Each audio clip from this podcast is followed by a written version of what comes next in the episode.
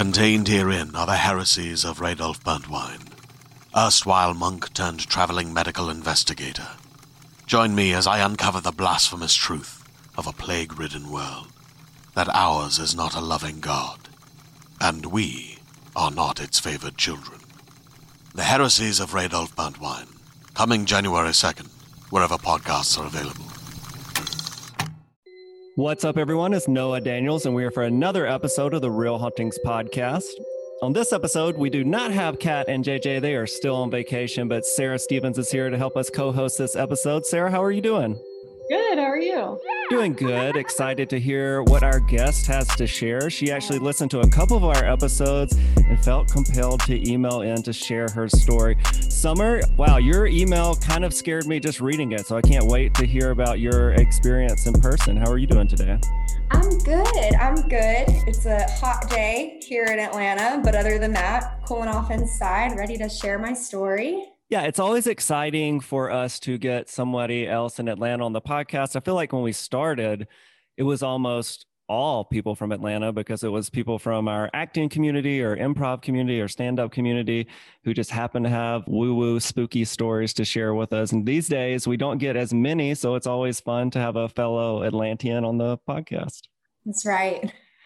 So, Summer, you know, we like to find out at the top of an episode where people kind of fall on what we call our believometer, where they, how much they actually believe in ghosts, how skeptical they are. What would you say? 0 being you don't believe in ghosts at all, 10 ghosts are absolutely real. Where do you fall on that scale? I would say I 0 believe in ghosts, but I 10 believe in demons. Okay. We're in the Bible Belt. I'm here. I'm happening. I totally believe in demons. And to be honest, when I grew up, I was always really into the scary stories, really into scary movies, really into anything spooky. You know, why does that happen? I've been very interested my whole life. But once this happened, I became, you know, curious as into, okay, this doesn't make sense to me. And when you go through things like this, at least for myself, I think that my belief has brought me a lot of comfort in a sense, because when you go through this sort of thing, it's horrifying and it's scary and it's traumatizing. So my belief is that I think that demons have one goal, and it's to make people believe there's not a heaven or a hell, and they'll do anything to make you think that, right? No matter what it is. That's just like kind of what I go for. And so to me, it could be like your granny that's a ghost and bringing you comfort. That's a demon trying to make you believe like, oh, there's something else here, right?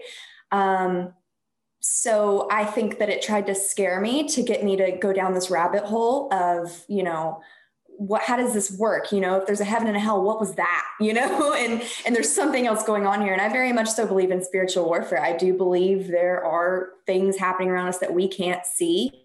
I hope that kind of describes my view on things, but that just brings me comfort because I tell myself, well, maybe now it won't come for me because I figured it out. So I'm not trying to push my beliefs on anybody. It just makes me happier. So would you classify yourself as a fairly religious person then? I would. Mm-hmm. It's less rare than you think that the people who are experiencing these things are religious. We've had several people on that claim that using their faith is what kind of has rid some of these demons or ghosts or spirits or whatever you want to call it from their lives when things get too scary. So it sounds like you do feel that there's a direct correlation between the two for your experiences, at least. I do. I think I just get mad because even after I had come to that conclusion myself, I still had stuff happen. And I'm like, why are you still bothering me? Like, leave me alone. Yeah, I'm always telling Sarah that she needs some Jesus in her life, but she just refuses. So I don't know. That's what you always say. Yeah.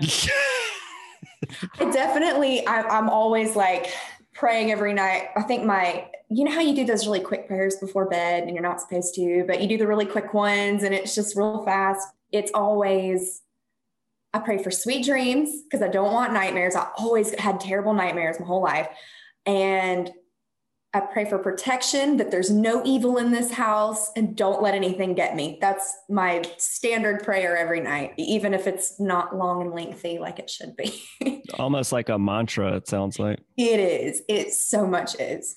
Sarah, do you have any mantras that you say before you go to bed at night? Where's the melatonin? I think so. Amen, sister. Yeah. Yeah, I'm a devout member of the melatonin gang too, yeah. So I can attest to that. Well, Summer, we talked around a lot about what happened to you. Why don't you fill us in? And I'm not sure because the email, I don't remember if it stated or not, but can you start from your earliest experience dealing with some of these entities? It may be the experience that you stated, but I'd love to kind of know where all this started with you. Yeah. Okay. So this one's short. I don't even know if I mentioned this one. I'd say the first real weird thing that happened to me, and it was in the weirdest location. Like, some of this doesn't ever make sense, but we were at like a candlelight service. And you know how a lot of churches, when they're first starting, like, will go to local elementary schools or primary schools or whatever, and just have congregation there. Well, we had like this candlelight service in the congregation. So it was nighttime at this old elementary school. I want to say it was definitely in Newton County. I think their mascot was a cardinal, but I don't remember. Anyway, so if that's your elementary school, it was there. So I remember there was somebody, singing that we were doing worship for the vigil, or I guess it's not a vigil, nobody died, the candlelight service. And I felt this hand, like, it's a very specific feeling to have a hand on your shoulder. And I thought it was weird, but it was light, but there's people behind me, in rows, everybody's standing in rows. And I was kind of rocking back and forth slightly with the music. And I was a little kid. And then I felt the hand go off. I'm like, okay, that was like weird. And I remember turning around and looking, nobody's got their hand on me, And then I felt the hand come back, and it would get a little heavier and a little heavier. And after a couple minutes, it like pushed me forward. And I remember getting really upset and telling my mom, who was standing to my right, and being like, Mom, like, somebody keeps touching my shoulder. And poor mom, she's probably got her pedophile alert on. Like, what's going on? Like, who's touching my child? And she turns around and she's like, hey, are you guys, is anybody touching Summer or something? I just remember everybody being really confused and being like, no, what is she talking about? So that was kind of embarrassing. And I'd say that was my first experience with something weird, because I've never felt that any other time in my life, except for when I've had sleep paralysis, sort of, that feeling things that weren't there. But I'd say that was the first time. Sometimes. How long did it take you to come to terms with what happened to you there, since you were at such a young age? It's probably when I got super curious about, ghosts and all that. I mean, because when I was a kid, I probably had that I was probably like a 5 on the believe-a-meter scale, as a kid, because I just always felt like I could pick up on, like, ooh, I don't want to go in that room. I'm not looking in that corner, stuff like that, So you would also consider yourself somebody maybe who's intuitive, would you say? Maybe. I struggle with that because of the things that have happened to me. I feel like maybe I'm just paranoid and have that anxiety. I mean, I have not slept with the lights off. I slept with the lights off like once, got sleep paralysis again. So I mean, I don't even sleep with the lights off. I am scared to death of the dark. If I get locked in a room, if somebody shuts the lights out and they close the door, panic attack. I mean, it's bad. It's embarrassing, but it's bad, because sometimes I always worry, like when I do dog sitting gigs like I am right now, I'm like, I wonder if they're going to look at their electricity bill this month and be like, why is it so high? You're like, it was either that or a demon. Get over it, people. Yes, exactly. Well, it's interesting when we talk about intuitive feelings and how that has affected, various of us, our lives and stuff. Sarah, have you ever had one of those moments where your gut said, don't go do this, and you didn't, and then you found out later, like, Final Destination, like a log went through a car or something crazy like that? I haven't had that. I've had more of, which isn't intuitive, but like I will be in a place and then shortly after something bad happens, but I didn't get a feeling to not be there. So do you think you're the catalyst to bring the bad thing? Yeah. Yeah. Are there any examples that you can give, or is it just kind of general stuff? Yeah. Let's see. This all happened like relatively around the same time. I went to a Mexican restaurant, and then like a few days later, some kid died from an E. coli outbreak. And then I was at a Six Flags for my like oldest siblings. They like had an army graduation, and I went on this ride. And then like 3 days later, this girl got her legs cut off because the ride broke. So yeah, that is horrifying. Why did you mess with the ride? I also had E. coli as a kid, though. Did you? Yeah. Uh-huh. I just always think that's so random and crazy, but that's really horrifying that. Yeah. So maybe I should try to start listening to my gut a little, or maybe I'm, the person that's bringing the bad omen. That's so wild. Anyway, it's hard to segue from that back to demons. My mom, my whole life, it's very frustrating sometimes, and she frustrates me, but I do love her.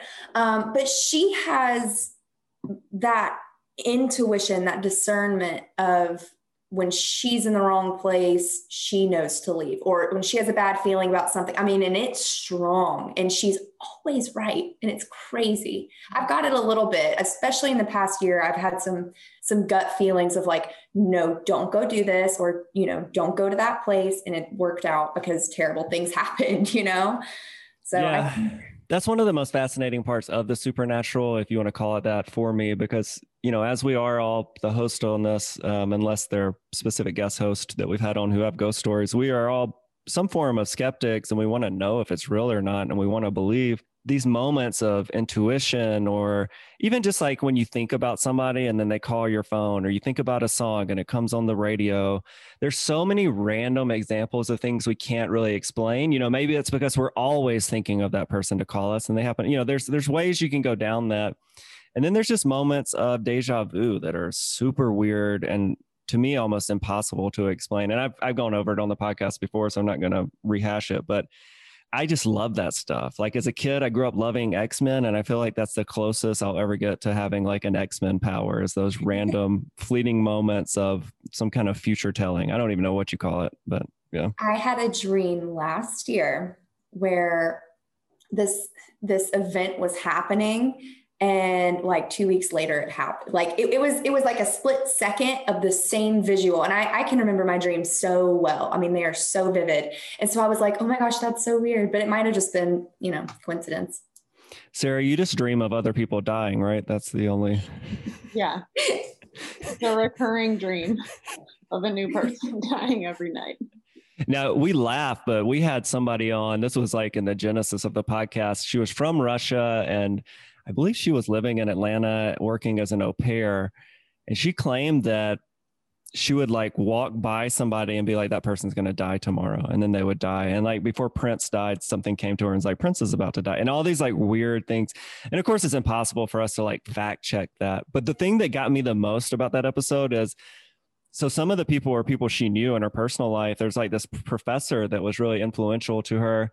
She was like, oh yeah, it just hit me, like he's going to die of X, Y, and Z. I was like, did you ever think about telling him? Like, maybe he'd want to know that. And she was like, no, I just didn't feel like it was my place. And I'm just like, oh, somebody who's afraid of dying. That's horrifying, knowing that somebody's like, yep, Noah's next week. It's in the books, and they're not going to tell me. She probably knew when you were going to die. Okay. We asked, and then we told her not to tell us if she did know. Oh my gosh. That's crazy though. I mean, but I believe her.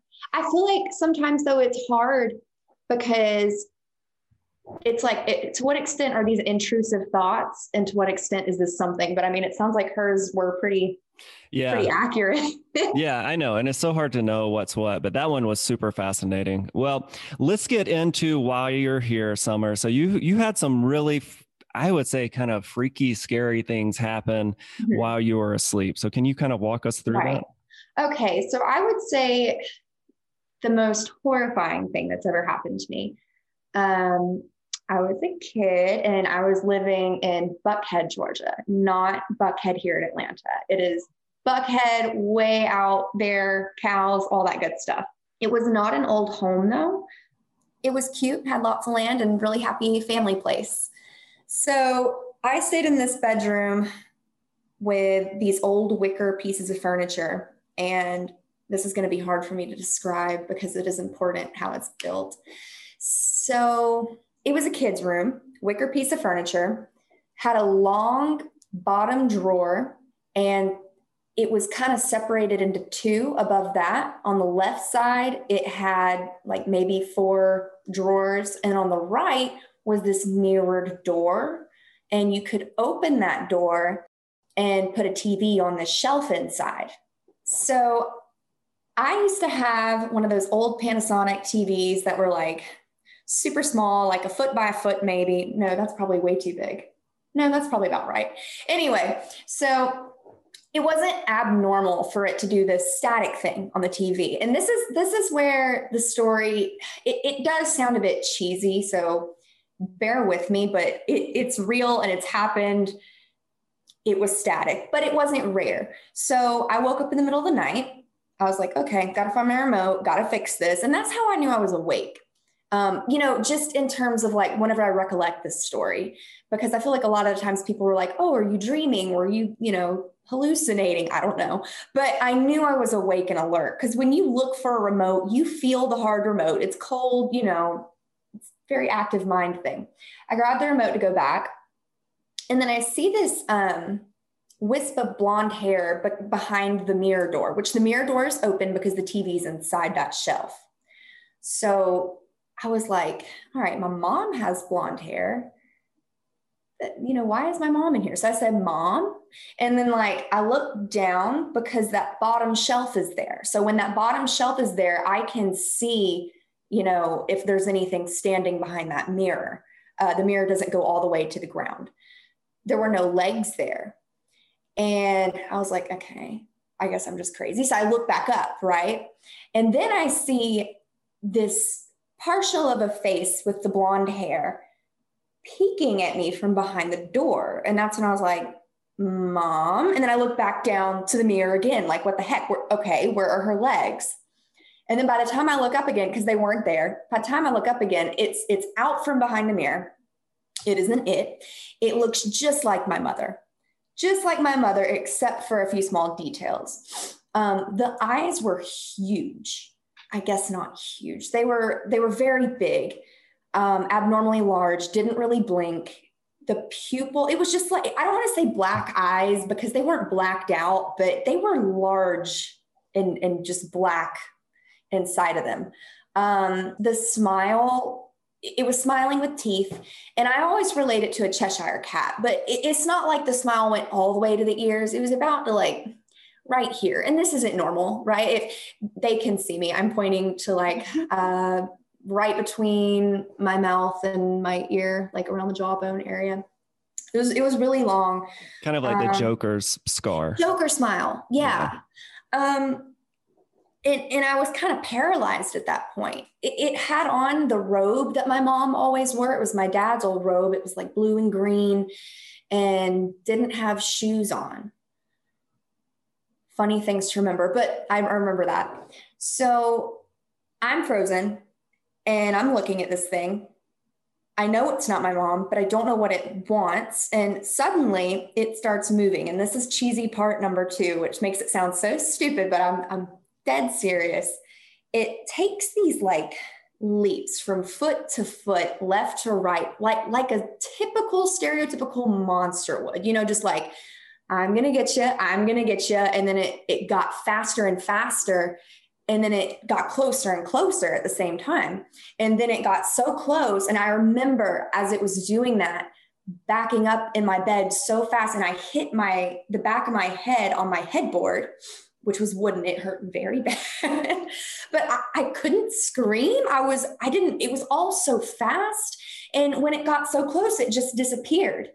And I don't remember what even happened after that. I can imagine I probably fell back like under my covers because that's what I always did as a kid when I was scared. I would just hide under my covers. But I remember a lot of the time as a kid, I was scared of the dark.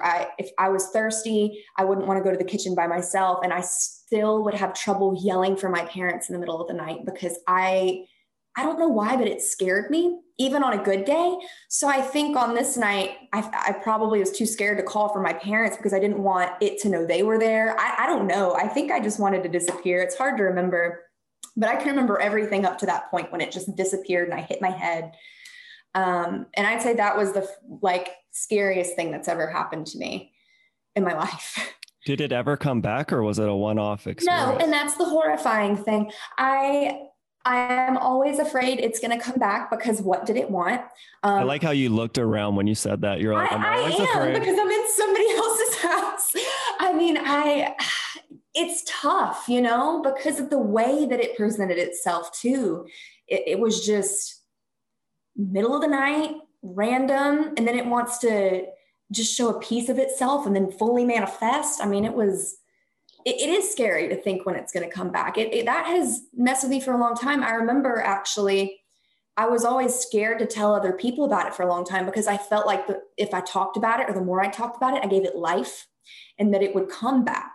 But I eventually did. I even told my mom about it. And she said, the first time she said, "Oh, are you sure that wasn't me?" And I said, "What?" And she said, "Are you sure I wasn't just trying to play a trick on you?" Because that's who my mom is. And I was like, "No, that wasn't you, you psychopath." First of all, you have legs. But I think that she just was trying to, you know, I don't know, derail me or something. Away. Yeah. I was going to say, I love that she wanted to take credit for this horrible creature. Yeah. Mm-hmm. And the fact that she's acknowledging that she would, in fact, scare me in the middle of the night like that.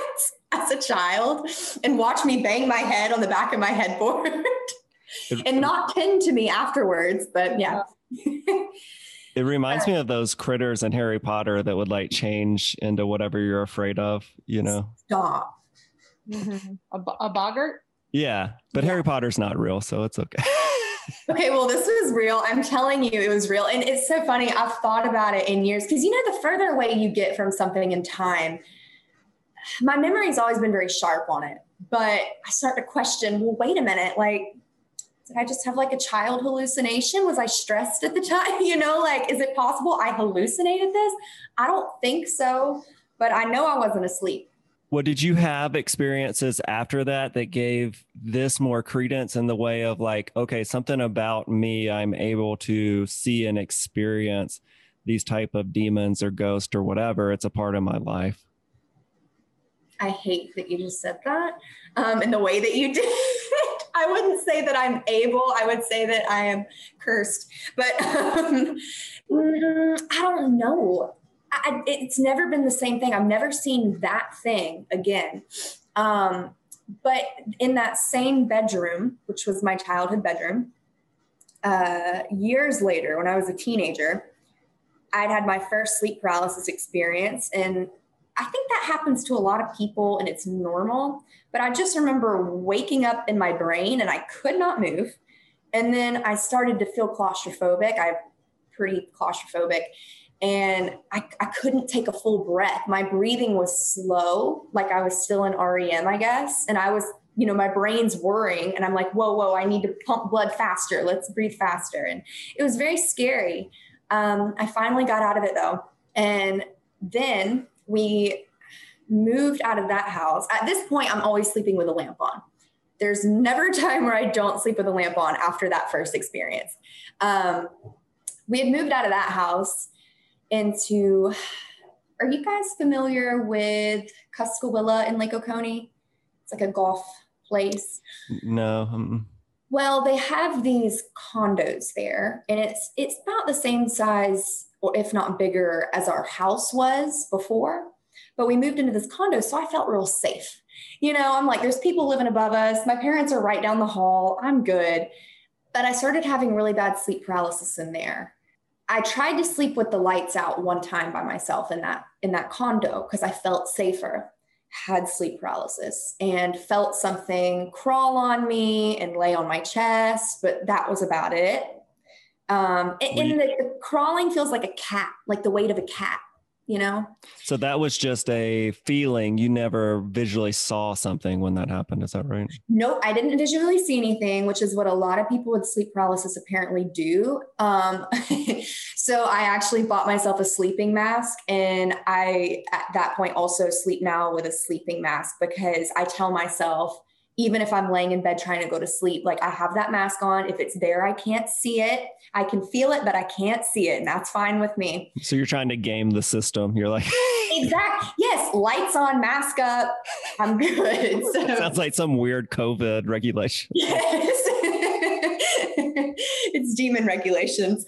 But so yeah, you had me distracted. That's funny. Okay. So that experience wasn't so bad because it's a cat-like pressure. I have two dogs for the skeptics. I have two dogs that I sleep with every night when I can, because again, that's another repellent for me, for the demons to attack me. And my dog, when he walks around the bed, he's heavy. He wakes me up. He punctures me. He's a French bulldog, but they have weight. Okay. They are dense animals. The other dog is also a French bulldog, but I can feel her on my neck at night. Like she sleeps right on my shoulder and she does not move compared to the other one. The thing that was walking on me was definitely more cat-like in pressure and light on my chest. Like I could still sleep with it on my chest or sit there not being able to move. And that experience wasn't so bad, but the next experience was awful. So I was laying in my bed on my back because I frequently sleep on my back, and I felt the cat-like pressure again, you know, stepping, crawling up my body. And the worst part at this point was that I felt it, when it got to my chest, I felt it separate into two, and it laid on either side of my head. And then it started to pet the top of my head like I was the cat. Like I was the cat now. It started to pet the top of my head, and it was speaking to me from both sides, and I could not understand it. It felt like that scene in Nemo where he says, I know your mouth is moving, but I can't understand what you're saying, right? It's like, I know what they're trying to say to me, but I just can't put my finger on it. And I knew it was evil. Like, do you ever just feel something and you're like, that's not right. They hate me. That's wrong. That was what it was. And then it slowly faded out. And I came to, and I was like, yep, okay, that happened. We love when that happens to me all the time, and flipped over, and I just went back to sleep. Cause at this point I'm like, okay, I get sleep paralysis. I guess I'm just stressed. That's what I try to tell myself. But these things do happen. So that's why I'm here, just saying the truth, whether it's, you know, stress or whatever you want to call it. In your mind's eye now, can you still hear that speaking or whatever it was that was going on? Or is it kind of past? I can hear, well, I couldn't tell you the words because it's like they were words, but I didn't know what the words were. I can kind of hear it's hard to describe this memory in that way. It's like a whisper. Could you do it for us to like give us? No, like I can't. I wouldn't know. I do know it's like the S's were very, you know, like when someone says like an S, it's that noise, this, yes, like it's very, you can hear that, and it's very prominent. I remember hearing those being prominent. So it wasn't like a hum, if that makes sense. Maybe it's aliens. Stop, because I don't like aliens, and I don't like the idea of aliens because they give me an existential crisis. Oh, same. I think that's one of the, yeah, I can relate to that 100%. And aliens are like so in vogue now, because every time I was going to say turn on the TV, but I guess I don't really ever turn on the TV that much anymore. But like when you look at news and stuff, it's all like UFO videos that have been released by the government. So it's making me scared though, because what if it is aliens? Like what if that's exactly what it is? It's more likely realistically that it was an alien. Oh my God, y'all. And what if, okay. And Sarah, what you're if, such an asshole. No, but listen, so what if that's like the Harry Potter thing that you were saying, where they present themselves as something scary? What if an alien was trying to present itself as something nurturing, like a mother, came to me? And that's why I can't remember what happened after I backed up, and it was at me. Oh my God. Yeah. We have an episode where somebody claims to have been abducted, and that was like one of the more bizarre episodes we've had. I have to listen to that or not. Yeah. It's or not. That's scary. I mean, so I'm curious. I know you got at least one more story, if not more, but before we jump into those, I think a lot of us who have either been on this podcast or listened to this podcast understand what sleep paralysis is to a certain degree, that a lot of us have experienced it. For me, it's spiders. I've got another friend who sees a dark entity similar to what we've heard described as like the Hat Man or the Shadow Man. Oh, we can't talk about him. Come into their room. And they're just, I've heard it at this point, I've heard a lot of different stories with sleep paralysis. I think the thing I find most interesting is a lot of times it varies from region to region or country to country of what people experience during that phase. But for you, it seems like it's really prevalent. So has turning the light on and wearing the sleep mask completely eradicated that happening? No, it has not. So this is the last thing that's happened to me recently. I'd say it was a couple months ago. It was right before we moved out of our house, which we moved out in April, at the end of April. So it had to have been 2021, between January and April. I was asleep in bed on my stomach this time, new eventful thing for me. And I remember being woken up by, I was pulled in bed. It was like, it didn't hurt. It was just like my body went about 7 inches or so down in my bed. And I was like, whoa, what just happened? Right. And as I'm sitting there processing, like, what was that? Like, did I just do that? Did I jump in my sleep and squinch up or something? But my body's completely straight. As that happened, this is another hard thing for me to describe through audio. I felt hands on my ankles, my left ankle. And it had claws, like abnormally long claws. Again, super cheesy. I don't know why all the cheesy things have to happen to me, but they do. It had like these super, super long claws, like on my leg. And it carefully and gently brought its hands down from like my ankle area, or like that low calf, over my foot, and very slowly just wanted me to know, like, I'm letting go now, but I want you to know that I'm here, and I want you to feel my nails, you know? And I love my nails too, but I did not love that. Like, you don't have to show me your nails like that. And so it was really traumatizing. And I remember sitting, because I was awake at that point. Again, like, I'm awake. I'm not half awake, half asleep. You just pulled me 7 inches in my bed. I'm wide awake. I feel you there. And I remember sitting there thinking, after that happened, like, okay, so sometimes in the middle of the night, Bugatti, my dog, the one that walks around, I was like, he likes to walk around the bed. He likes to go lay at the end of the bed, and then he'll come lay up here sometime in the night and be up here with me and Prada right next to my face. I'm gonna wake up, I'm gonna turn around, and I'm gonna look and see if he's at the end of the bed, because if he is, I'm gonna blame it on him. He was not at the end of the bed. He was right next to my face, like the other way where Prada was, on the other side of my body.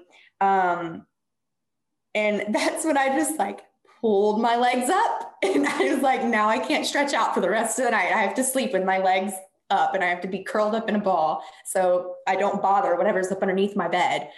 I don't know. I feel like I would be like, is this entity trying to turn me on or murder me? Like, what is happening? It was very sensual. It was the way those like the hands like went off my feet and like delicate. It was definitely something. I don't know, a little kinky with the pool, but not my thing. Do the dogs ever react to, like, when you... No, they don't. And you know what? That's what frustrates me, because, oh, but you know what? They do sometimes, well, at that condo when we lived there, they would bark at the walls. But for me, I was like, well, I'm in a condo. We have people next door. They probably can hear things that I can't hear. So take that for what you will. But no, and that's what makes me mad, because they're part of my my trilogy of things for protection, and they're not even working. So things are still going to get me. I mean, and even the other time when I had the sleep paralysis and that thing walked up on me and separated in two and pet me. I mean, my dogs are, I could feel Prada when that was happening. I could feel Prada right here on my shoulder, and I could feel Bugatti by my leg, by my calf. And they both snore. If you have bulldogs or French bulldogs, you know, they snore. It's like a sound machine, and they both have very distinct snores. So I can hear where my dogs are, even if my body's frozen. And to be honest, I called it sleep paralysis, but when that thing was walking up on me and it separated into two, that story from earlier, I don't even know if I was frozen or not. I probably just didn't want to move because, you know, sometimes I feel like when that stuff happens, I don't want it to know that I know it's there, you know? Summer, I will say your name matches your personality because you have a very bright sense about you. I think if this stuff was happening to me, I don't know, I would be freaking out. Like I am very impressed how you're able to take this stuff in stride. Granted, it sounds like something that has been happening to you over an extended period of time. And I know that the extraordinary can become ordinary if it's, you know, if you're experiencing it all the time. But I do appreciate you coming and sharing these stories, and just your attitude towards this is really inspiring. I don't know if I could quite handle it with the same vigor that you do. I love that. Thank you. Yeah, it's kind of, they've become my campfire stories, you know, if I'm out with friends and I'm like, oh, I haven't told you about that, you know, and like, it's my thing. But, you know, at the end of the day, I am the one that has to take that home and sleep alone and be paranoid. And well, I want to ask a really personal question, and you don't have to answer it, but has this gotten in the way of like relationships? Because it seems like the lights and everything could maybe be hard for somebody else. Okay. So actually, in relationships, I've never had an issue. Like if I was with a partner, it's never, you know, if the TV's on, usually they like the TV on too, you know, and that's fine. Like I can sleep in the dark if somebody's there with me. Gotcha. My dogs know, because obviously they are not very accountable, but like another person, I can always like reach over and like grab and be like, help. But yeah, I do actually, I've had in the past times where I've been excited. I've been like, now I get to see what it's like to sleep in the dark for once. And, you know, I get to be with another person. So I could just sleep in the dark. It's so exciting. And I would wake up so well rested, but I can't do that alone. And maybe it's just because over the years I slept with the lights on for so long that, you know, whenever I am in the dark, I already have that anxiety that might produce sleep paralysis, but I don't know. This stuff feels evil and it keeps coming for me, and it's rude. So. Gosh. Well, Sarah, did you have any more questions for Summer? No, I mean, I agree with Noah. I think I'd be a much like more dark-minded person if that stuff was happening to me. But it's interesting that when you're with someone else, like you're allowing yourself to relax and like trust your space a little more, which is interesting. Yeah, I'm definitely still jumpy. I remember I was at my boyfriend's house recently and we were getting ready for bed.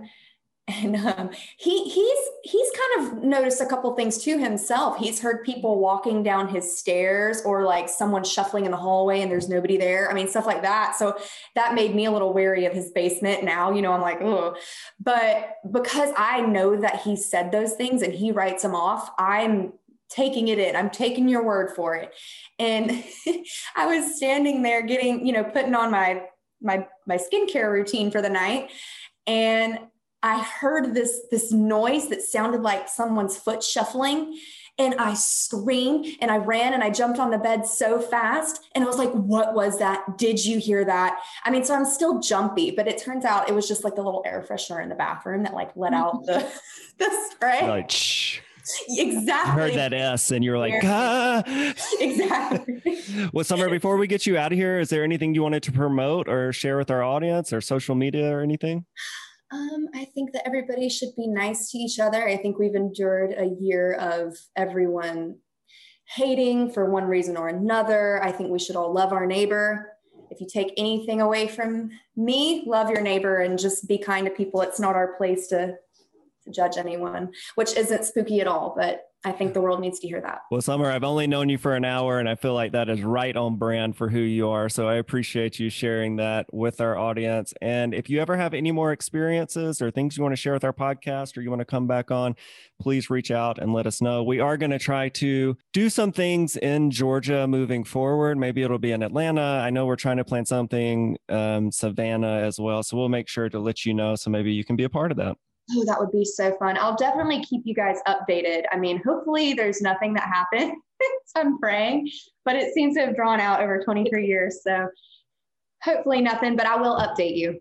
First time that you've like talked in a public forum about that like weird it mom thing? Yes. I mean, I did type it all up briefly. Right. They didn't get some of the more recent stuff in that typing and sent it to that other podcast, but you know, they haven't read it. And no, it's mostly just stuff I've told friends and I've mentioned it to family members. I told my dad recently and he was like, huh, yeah, you never told me that, you know, and like, he didn't know what to think about it. He just dropped it. So yeah, I really haven't shared it publicly. Yeah. I was just curious. I'm like, please let us know how tomorrow, like how tonight goes. Stop. I was honestly, it's so funny when I sent that story in, I was like, should I tell them that I can't come on anymore? Because what if this makes more things happen? What if I'm giving it more energy? I'm going to have sleep paralysis now. Like, but anyway, I did it for you guys. So hopefully you'll get a like out of it or something. We appreciate the likes. Absolutely. All right, Summer, we'll have a good rest of the night. We really appreciate you coming on. All right, thanks, guys. All right, bye. There are different adjectives to use for these kind of things, but I would say Summer was really fun. Like she had a really, sounds cheesy, but bright personality to share such a dark freaking story. I know, especially how descriptive the monster was. Like it's very vivid in her mind. Yeah. I love it. And it was interesting hearing it told in a sort of bubbly way. And how she has kind of rationalized it to a certain extent, you know, through religion, which I can certainly understand, especially if you're a Christian. You know, the Bible does talk a lot about things that will try to influence you. And so maybe that's a good way for her to kind of take this on, because we didn't ask her how old she is now, but I mean, she's obviously still experiencing stuff. And I mean, and sleep, I can't remember, Sarah, have you experienced sleep paralysis? I'm sure we talked about it. Yeah, I got it pretty bad in college, especially, but I never like thought of it as a spiritual thing or like a supernatural thing.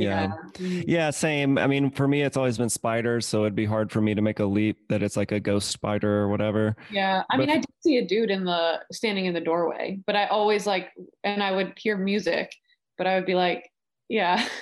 I don't think I knew that. Yeah, but I would be like, if I can just force myself to move my body, I know I will like get out of it. Yeah. The hard thing. And the really scary thing about sleep paralysis is how real it feels. I mean, every time I've seen that spider or spiders, whatever, especially in the early days of that happening, it felt like real life, to the point that when I would, quote unquote, wake myself up, I would physically roll out of the bed onto the floor. Yeah. Now I'm to the point now where, like, it happened for the first time in forever. A couple weeks ago, I saw a spider on my laptop that was in the bed with me. And I got kind of like, ugh, you know, that kind of sensation. And I just went sleep paralysis and just, quote unquote, went back to sleep. I don't really know how that works, because you're awake and asleep, but you're not awake. Like, there's no way for me to have enough light in the room to see what I'm seeing anyway. Yeah. That's another kind of thing that always triggers to me. This isn't real. But for people who experience what sounds like entities and like these really extravagant experiences, I mean, who am I to tell them what that is? I mean, it's freaking horrifying. Yeah. I mean, it is your mind, but yeah. Just going to let you sit in that one for a minute. Cause I mean, like, that's like when I don't know, but yes, I agree with you that I could be wrong, but in my experience, like there was like a guy standing in the doorway always, and I would hear music. The music always felt more real to me than the guy. Do you remember what the music was, or was it just kind of... It was always like a classical music, but I remember, because I was in college, and one of the... Beethoven? Like, yeah, and it was like in a shitty like college apartment, so the walls are really thin. Oh, am I allowed to cuss? Yeah. Okay. It was a shitty college apartment, so the walls are really thin. And I remember I always would be like, who was playing this like kind of peaceful classical music late at night so loud? Like I always thought someone was actually playing the music. That part was like a disconnect for me. That's interesting. And then you saw a creepy, or was it a fully formed human you saw, or was it just a shadow? It was that like, yeah, it was more of a shadow, just like a... Yeah, I don't know. I just wonder what that is that about us as humans that in that kind of weird not being able to reach REM sleep phase that causes those projections. You know, it's fascinating. Yeah, I think we have to make them somewhat tangible. Like our mind is trying to just understand what this sort of weird state we're in and like these weird, probably actual physical things that we might be seeing because we're in this weird stage of sleep. Right. Or maybe it's just the blending of another reality and some little creepers just following you around listening to classical music. Maybe. But like, I don't even know because I don't know what happens when I wake up, but your eyes are closed, right? Right. I think that's my understanding because I mean, I've had the sleep paralysis where it's been so vivid and real, but looking back on it, I'm like, there wasn't enough light in the room for me to be able to see that. So it has to be, maybe if your eyes are open, your brain... I don't know. I mean, it's hard to say. We should have some kind of expert on to explain it actually, now that we're talking about it, because I would like to know a little more, but regardless, it's pretty spooky. And for her, the doppelganger incident, we've had a couple of people on that have had really horrifying doppelganger stuff. And I think as a child, that would ruin me. Like I don't know how people just bounce back from these horrible things, but I guess people bounce back from really horrible stuff all the time. So, but it's just crazy. Yeah. I mean, it makes sense why she sleeps with the light on. For sure. And I guess maybe that's a way for her to deal with the stress of that situation or like the PTSD. I mean, I got chills with her, especially talking about the hand pulling her leg from the bed. I mean, that's really scary stuff. And she said that wasn't sleep paralysis. She said she was awake for that. Yeah. I stayed in a casino one time back when I used to play a lot of poker in my early 20s, and they comped me a room, and it wasn't... They comped you a room? Yeah, I played for 10 straight hours, I think. So they comped me a room, and it was like a... I don't know what the rating on the casino was. It's so long ago. It was in Tunica, Mississippi, but I would say like the hotel room was like a 2-star, if that kind of gives you some perspective, 2 or 3-star. And I will never forget this. So I had some sleep paralysis by this point, you know, at this time. And I was starting to go to sleep and I felt distinctly, oh God, it makes me almost want to throw up telling the story. I distinctly felt something running across my legs and then my feet and then my legs again. And it didn't feel like a roach or something. It was much too large.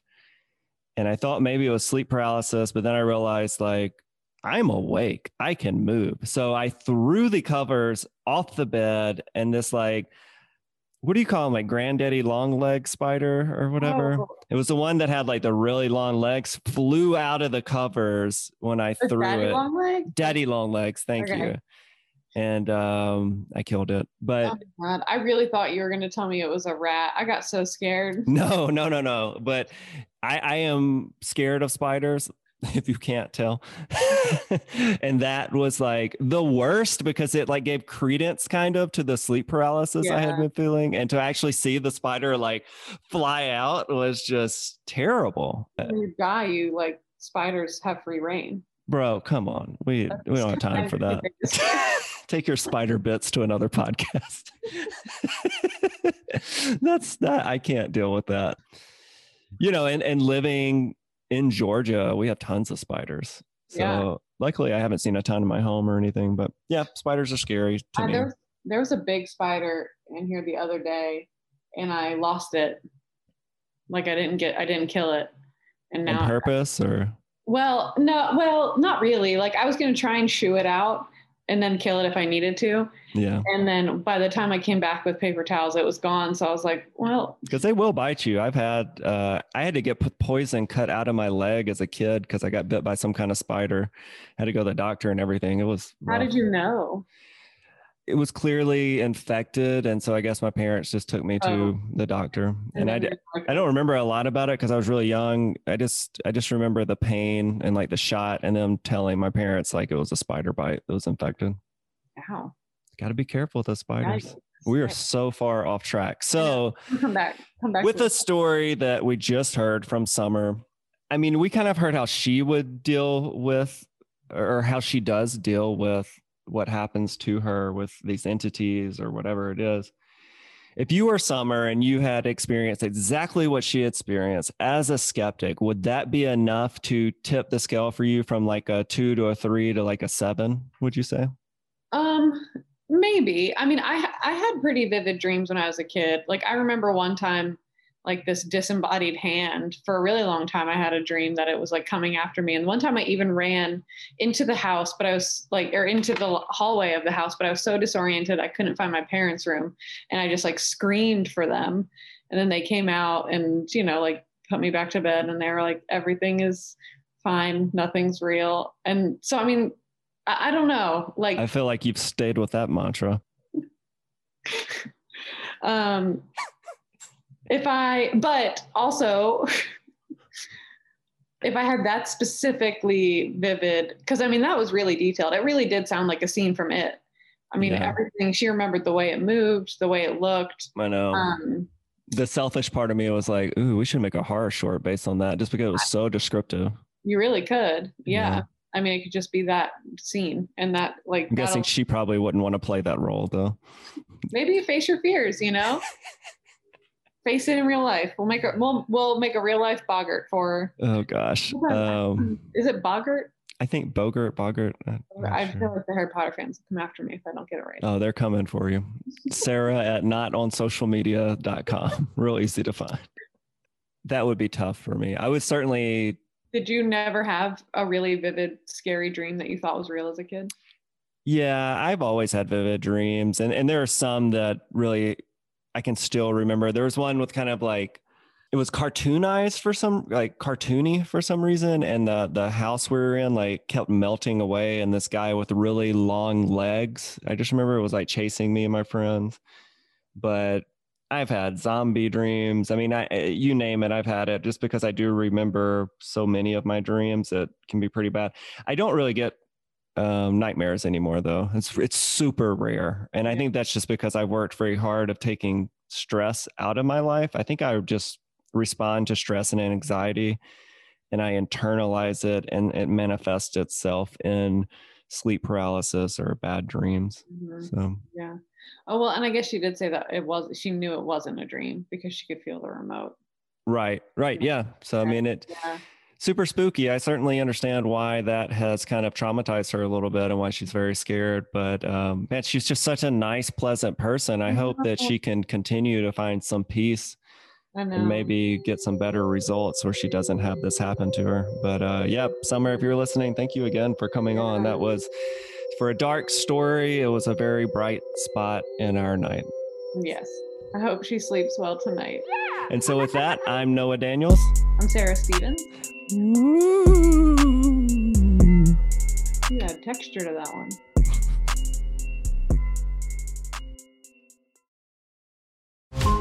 Every 5 minutes, a transplant candidate dies while waiting for a compatible heart, liver, or kidney. Imagine a technology that could provide those life-saving transplant organs for a high price, and imagine what a company would do to monopolize that technology. On a remote island in Lake Superior, a team of geneticists unlocks this holy grail of medicine by reverse engineering the genomes of all mammals, creating an animal with organs perfectly suitable for human transplantation. They envision a docile herd animal, but one team member had another, darker vision. This ancestor is anything but docile.